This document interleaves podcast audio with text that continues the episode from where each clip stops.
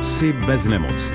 Nejnovější lékařské postupy, seriózní vědci i skutečné příběhy pacientů.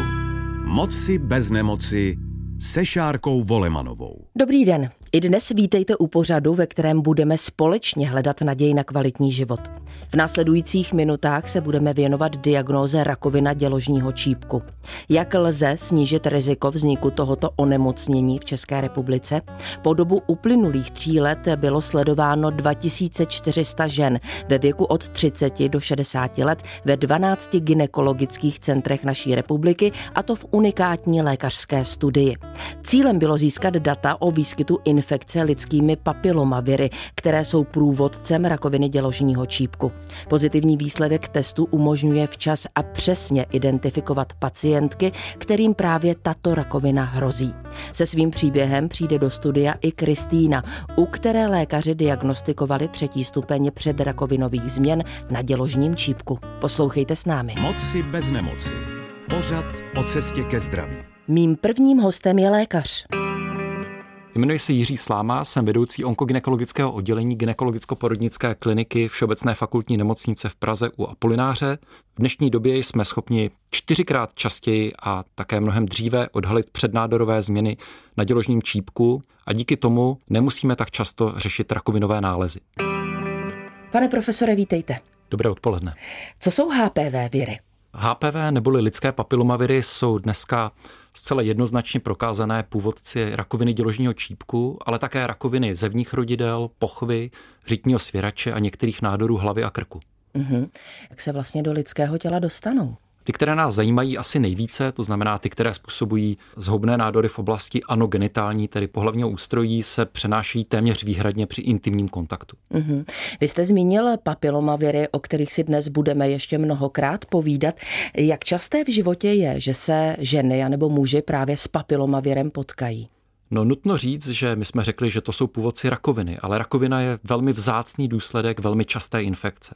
Uvádí se, že v neočkované populaci se s touto infekcí setká víc než 80% mužů a žen. Jakým způsobem ty zmíněné papilomaviry můžete odhalit? Jaká jsou vyšetření? Záludnost tohoto onemocnění je, že ve velké dlouhé době zcela bezpříznakové. My můžeme detekovat změny, které virus způsobí, a to už je, řekněme, už poměrně daleko, protože on může způsobit přednádorové změny nebo rakovinu, a nebo můžeme detekovat samotnou infekci pomocí některých moderních testů, anebo nepřímo pomocí cytologického stěru. Ty moderní testy nás v současné době zajímají asi nejvíce, prokazují přímo tedy HPV a můžou prokazovat jeho plnou genetickou informaci nebo jeho produktivní infekci. To znamená, jsou to tzv. DNA testy nebo mRNA testy. Dá se říci a nějak třeba procentuálně vyjádřit to, jak časté je, že se právě s tím změněným papilovirem partnerem potká žena anebo muž? No skutečně je to 80% populace, to znamená, dá se říct, že to je téměř každý, těch, kteří se s papilomaviry nepotkají, je velmi málo. Otázka, která nás zajímá mnohem více, je ale jak dlouho ten virus zůstane v těle. Naštěstí se většina té virové infekce díky působení vlastní obrany schopnosti zcela zbaví. A to, co nás trápí, je, když dochází dlouhodobému přetrvávání té virové infekce v těle, takzvané persistenci enormně nás to zajímá, eh, dochází-li k tomu po 30. roce života, protože potom ta šance na spontánní vymizení infekce už je výrazně limitovanější. Pane profesore, vy jste zmínil, že co se týká příznaků v souvislosti s papilomavirem, tak dlouho vlastně nepoznáme vůbec nic. Jak pozná medicína ten přednádorový stav a kdy už rakovinu děložního čípku? Vlastně ptám se na to, jak dlouhá to může být cesta. Ta cesta je obvykle velmi dlouhá. Uvádí se, že drtivá většina rakoviny děložního čípku vznikne z infekcí, které získají ženy v době, kdy s pohlavním životem začínají. To znamená, od infekce do rakovinového nádoru obvykle uplyne víc než 10 let. První vrchol výskytu rakoviny děložního čípku v České republice je 40 let. A když se vezmeme, že většina české populace začne s pohlavním životem mezi 18. a 20. rokem života, tak tam skutečně dlouhá doba na to, aby jsme odhalili přednádorové stádium a to případě, že tedy bude přítomno, nějakým způsobem vhodně léčili, sledovali nebo ošetřili. Už za chvíli ve studiu přivítám Kristýnu, u které lékaři diagnostikovali třetí stupeň změn na děložním čípku. Ještě předtím si pojďme schrnout příznaky tohoto onemocnění, které je nazýváno rakovinou děložního čípku. Patří mezi ně krvácení mimo menstruační fázi cyklu, krvácení po pohlavním styku, krvácení v přechodu, tedy menopauze, poševní výtok, bolest v pánvi, bolest zad nebo bolest při pohlavním styku. Při výskytu kteréhokoliv z nich vyhledává hledejte svého lékaře. Včasnost odhalení rakoviny děložního čípku vám může zachránit život. Moci bez nemoci se Šárkou Volemanovou. Na dvojce. Mým hostem ve studiu je právě teď paní Kristýna. Ginekoložka mi po vyšetření oznámila, že mám změny na děložním čípku a mohla by mi hrozit rakovina a tehdy jsem byla dost vyplašená. Kristýno, vítejte. Dobrý den. Povězte, chodila jste pravidelně na preventivní prohlídky? Já jsem byla možná taková bílá ovce, protože já ano. Mm-hmm. Já jsem byla vychována, že mám chodit na preventivní prohlídky, takže já jsem chodila k zubaři i ke ginekologovi, jakmile to začalo být potřeba. A byla jsem k tomu vedena, takže chodila. Mm-hmm. V 25 letech, a tam bych vás možná zastavila poprvé, nebyl úplně příznivý ten výsledek vaší prohlídky. Co se tehdy stalo? Já jsem tehdy šla do soukromé ordinace poprvé, protože moje ginekoložka tehdejší odešla na rodičovskou dovolenou. A když jsem tam přišla, tak eh, ta doktorka mi udělala vlastně prohlídku z těrdiložního čípku a řekla mi, že ten čípek vůbec nevypadá pěkně a že tedy mi může hrozit rakovina. Uhum. Takové velmi tvrdé sdělení, řekla bych. Co se odehrálo potom, nebo možná ještě, jaký jste měla pocit? Byl to najednou náraz, byl to strach? Já si myslím, že ta doktorka dnešním pohledem tedy eh, si myslím, že nebyla úplně diplomatická. Já jsem tam už tedy do té ordinace nikdy nešla, je potřeba říct. Mm-hmm. Protože jsem byla dost vyděšená, ona mi to vůbec nevysvětlila. A když jsem o tamtuť odešla, tak já jsem asi dvě hodiny nebo tři hodiny na to začala krvácet mimo cyklus a úplně jsem se prostě rozložila, že prostě budu mít rakovinu. Protože přeci jenom jako v 25, když vám někdo něco takového řekne, tak je to hrozné. A jela jsem tehdy na pohotovost, kde jsem narazila na úplně skvělou lékařku, která mi to vlastně nakreslila, vysvětlila, říkala, prostě vy nemusíte mít vůbec obavu, tam ještě potřeba říct. A to mi tehdy vysvětlila ona, možná pan doktor to potom upřesní, že vlastně ona mi říkala, že vlastně ty nálezy na tom čípku se ještě můžou měnit. Jakože ten čípek, že nevypadá úplně pěkně, tak to neznamená, že nutně musí mít rakovinu, ale že se to může ještě zlepšit. Tak eh, teď do té naší diskuze vstoupí zase zpátky pan profesor Sláma, který poslouchá Kristýno ten váš příběh. Ještě než se dostaneme k tomu komentáři, pane profesore, Kristýna říkala, že ona byla jednou z těch vzorněček, dovolte mi to označení, že chodila na pravidelné prohlídky na ginekologii. Je to obvyklé u nás žen v České republice nebo ne? závisí na věkové kategorii. Když se podíváme na to, jak je český systém nastaven, tak on je hodně přísný. My chceme, aby nám ženy na preventivní prohlídky chodily jednou za rok, což není obvyklé ve srovnání třeba se západním světem, kde se chodí pravidelně jednou za dva nebo tři roky, dokonce v některých zemích ještě v dalších intervalech ale nás trápí zejména populace žen nad 50 let. Takže u mladých mm-hmm. žen ty jsou hodně zodpovědné, ženy starší už zodpovědné přestávají být a tam ta docházka v některých regionech, třeba na Jesenicku, je jenom 30%. Vy jste hovořil o nějakých intervalech a jakési přísnosti z hlediska nastavení tady u nás v České republice. Mění se ten interval v souvislosti s věkem nebo vůbec ne? Zatím zůstává roční, ale bude se bez pochyby v budoucnosti měnit v souvislosti s tím, jak jsou implementovány do těch preventivních kontrol některé moderní testy. Mm-hmm. Pojďme tedy k příběhu Kristýny, který jsme zastavili v momentě, kdy se dozvěděla, že má nějaké změny na děložním čípku. Jak často se stane to, co popisuje Kristýna, tedy lékař najde změny na děložním čípku a jsou závažné nebo minimálně signalizující, že se něco děje? Je zvláštní, že v té laické populaci to většinou vyvolává obavu, bohužel i někteří lékaři to komunikují právě tím způsobem, jako a teď jsme objevili něco, mm-hmm. co jsme nečekali, ale On je to vlastně cíl těch preventivních kontrol. Cílem té preventivní kontroly je aktivně vyhledat právě změny, které jsou přednádorové, které ještě nejsou nádorem, které toho pacienta vůbec nějakým způsobem neobtěžují a které musí aktivně najít ginekolog. Takže ten paradox by měl být spíše opačným směrem. My bychom měli pacientům říkat, to je skvělé, my jsme odhalili něco, co vám pravděpodobně zachrání život. Mm-hmm. Tak to komunikujete vy, tedy předpokládám. No já svým pacientkám říkám po konzultaci u nás i v situaci, kdy mají závažný přednádorový proces, že to je šťastné sdělení, protože mnoho žen nemá šanci, jak tomu nálezu předejít a když mm-hmm. ho mhm. zjistíme v takovéhle situaci, kdy je to přednádorový proces, tak máme prakticky stoprocentní šanci, že ho dobře vyléčíme. Tak to je krásná naděje na další kvalitní život. Nicméně možná vyvstává další otázka, když najdete ten zmíněný přednádorový stav, co se potom s pacientkou děje, co je dál? Ono to už zmínila paní Kristýna, V zásadě to není jedna skupina, je to několik stupňů změn. Dneska je klasifikujeme do takových dvou zjednodušených stupňů. Změny mírné, které obvykle sledujeme, zejména u mladých žen, protože je vysoká pravděpodobnost takový nález spontánně zmizí, zejména v souvislosti s těhotenstvím a porodem, a změny závažné, kde v drtivé většině případů je nutné provést malý chirurgický zákrok, kterému se říká konizace děložního čípku a tím ten závažný přednádorový proces, který je už přímým předstupněm zhubného bujení, eliminovat eliminovat nebo odstranit? No, eliminovat a odstranit můžeme použít jako synonymum, tedy mm-hmm. prostě odstranit ho z toho děložního čípku, tak, aby jsme měli jistotu, že tam nezůstaly žádné abnormální buňky. Mm-hmm. Kristýno, co čekalo vás? No já jsem ještě dva roky vlastně od tohoto bodu právě chodila jenom na další prevence a mm. já jsem právě měla ty mírné změny na začátku. A chodila jsem na to sledování a nic se nedělo.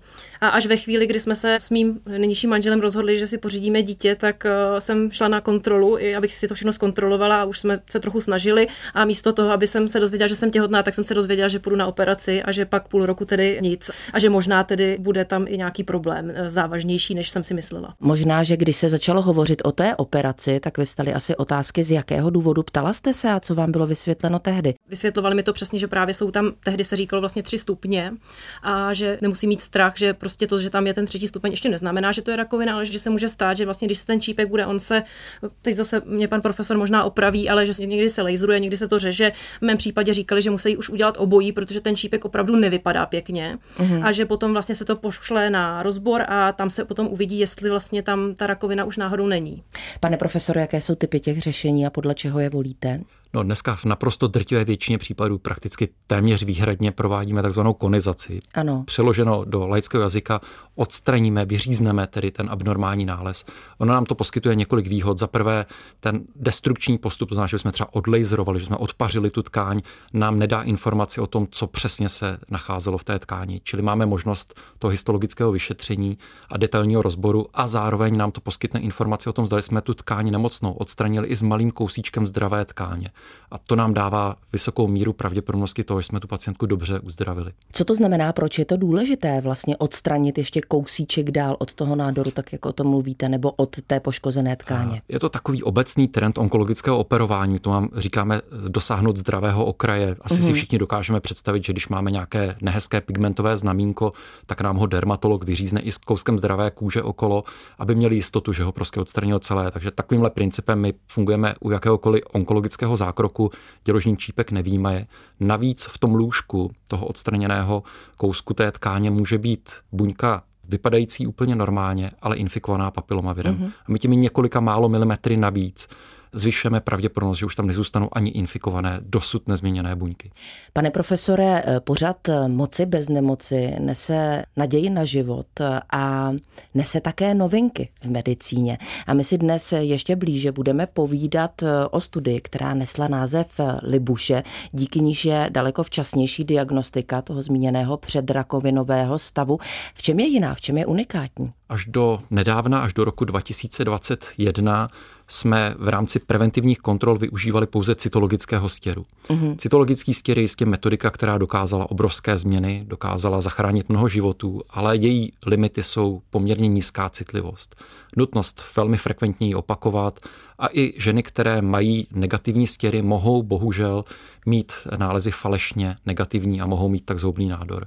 A cílem té naší studie bylo zařadit nový, citlivější test, test, který prokazuje tedy původce HPV DNA test, jehož vysoká citlivost a především vysoká negativní predikce, to znamená, je-li ten test negativní, garantuje té pacientce prakticky nulovou šanci na to, že bude mít rakovinu v několika následujících letech.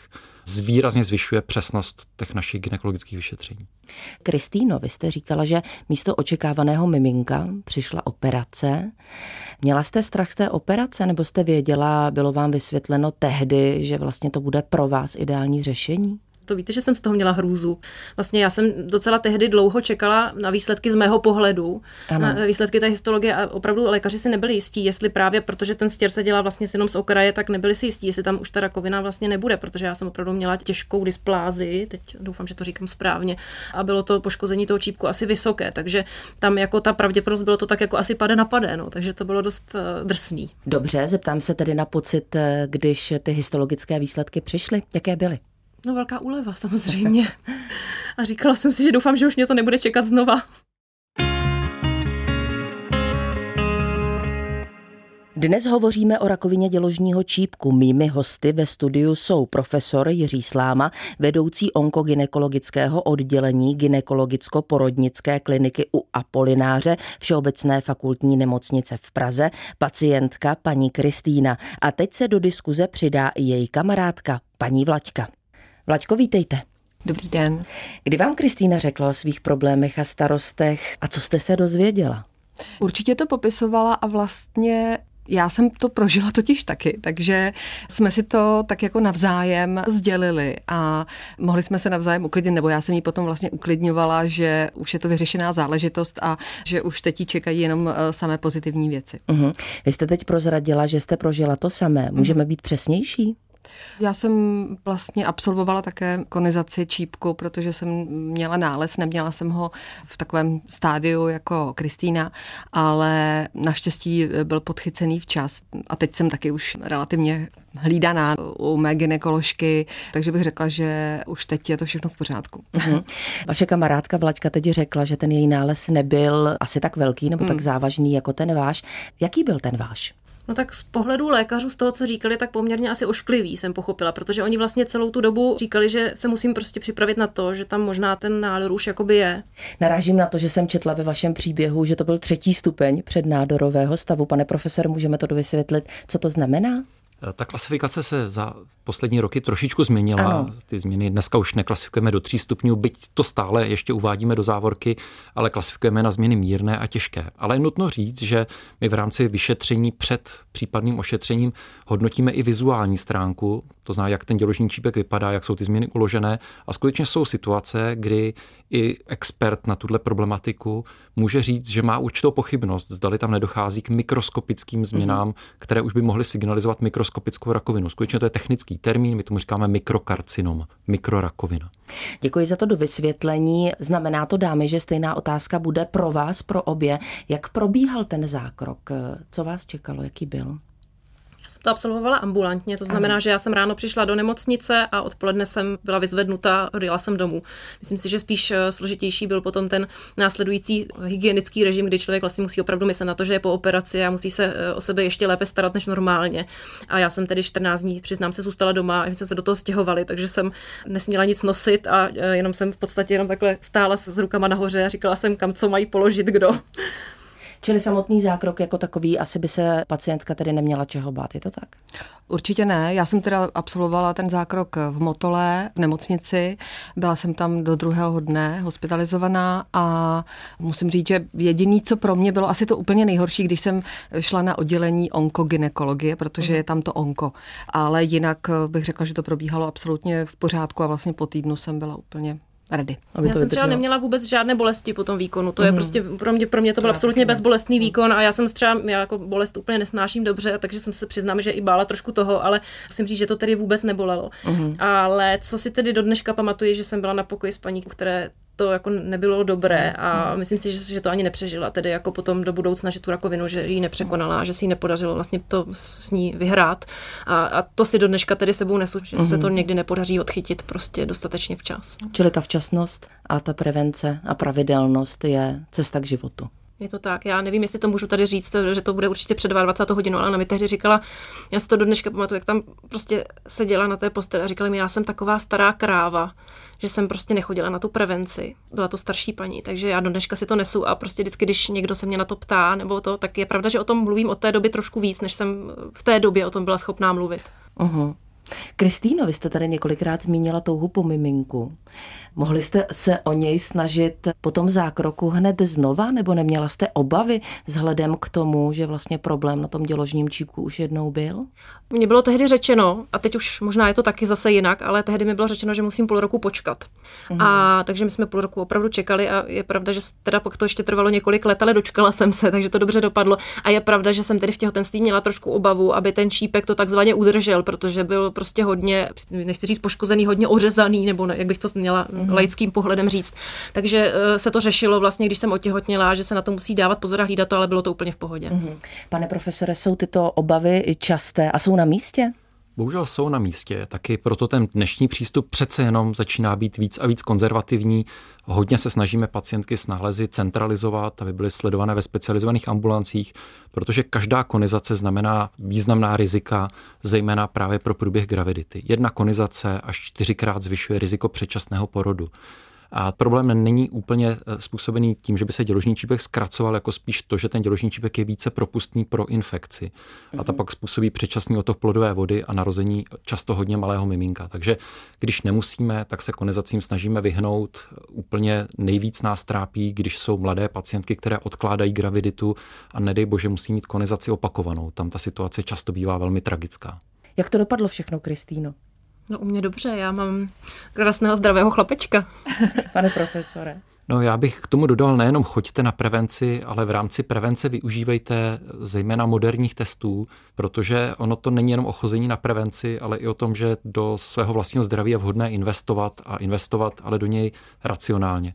Zejména využití toho moderního HPV DNA testu je dneska jednoznačným benefitem.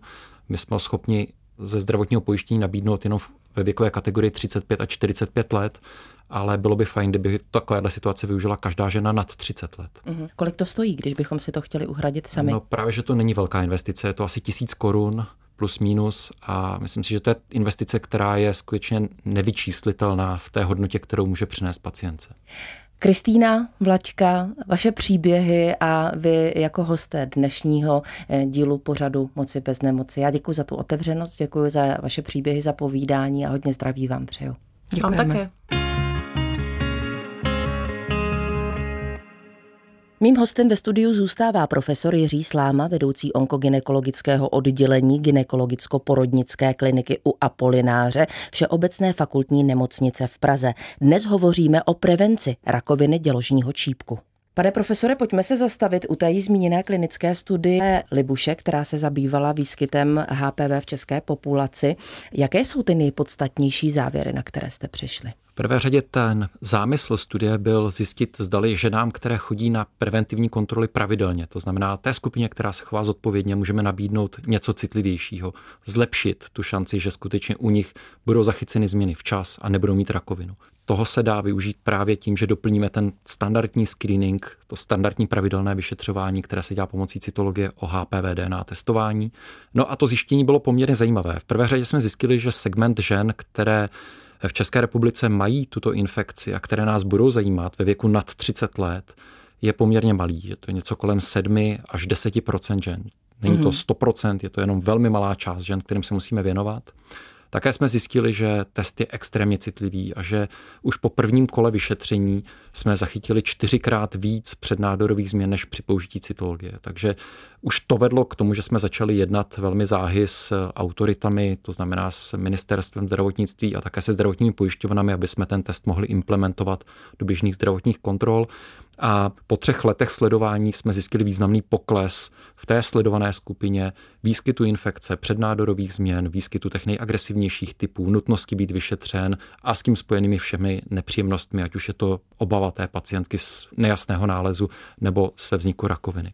Pane profesore, vy jste zmínil před chvílí, že v určité věkové kategorii je poskytnut ten test, který je tou zmíněnou novinkou, že si ho také můžeme uhradit, že to je zhruba kolem tisíce korun. Je to dostupné po konci této klinické studie pro nás, pro všechny? Můžeme si zkrátka o něj svému lékaři říci? V prvé řadě ten zmiňovaný HPV test už byl k dispozici dříve, my jsme ho použili v jiných klinických indikacích, například ke kontrole pacientek právě po diskutované konizaci děložního čípku v té indikaci preventivní, to znamená, že uděláme test zdánlivě zdravé populaci, je teď nově používaný. Na druhou stranu to ale znamená, že každý ginekolog tím testem disponuje a může ho prostě provést jakékoliv pacience.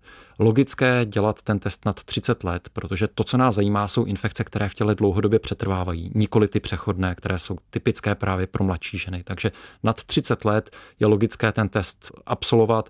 Nutno říct, že výhoda tohoto testu je jeho dlouhodobá negativní predikce. Takže jste-li negativní protest ve 30 letech, určitě si zaprvé můžete strašně moc oddychnout, protože vaše dlouhodobé riziko je velmi nízké, že budete mít rakovinu, ale především takový test stačí zopakovat nejdřív za 3 až 5 let. Je nějaká horní hranice, do kdy se ten test vyplatí? Logické by bylo, kdyby jsme test prováděli rutině v naší klinické praxi a neměl ho limitovaný pouze na věkové kategorie 35 a 45, tak kdybychom ho dělali v těch třeba tří nebo pětiletých intervalech, tak bychom zcela bez pochyby v nějakém 65 a 60. roce života u ženy, která bude mít za sebou sérii negativních testů, mohli přestat. Protože šance, že bude mít 65 s historií pěti negativních testů a mnoha negativních cytologických stěrů někdy rakovinu děložního čípku je skutečně nulová.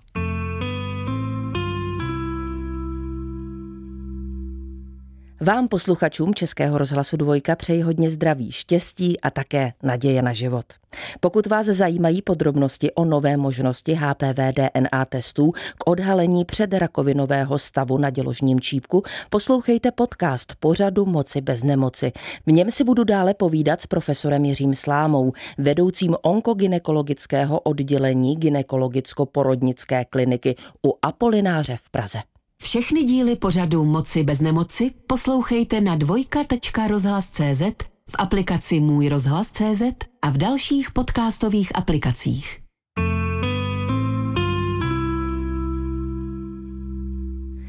Mým hostem zůstává profesor Jiří Sláma. Dnes hovoříme o nové možnosti vyšetření a včasného odhalení rakoviny děložního čípku v jeho předrakovinovém stádiu.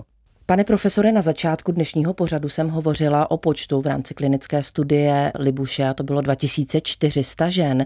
Podle jakého klíče jste je vybírali? Ten výběr byl daný biostatistikem, říká se tomu power analýza, je to prostě analýza, kterou vypočítá specialista na výpočet pravděpodobnosti, tak aby data získaná z klinické studie měla dostatečnou statistickou vážnost, aby jsme je mohli prostě aplikovat na celou ženskou populaci.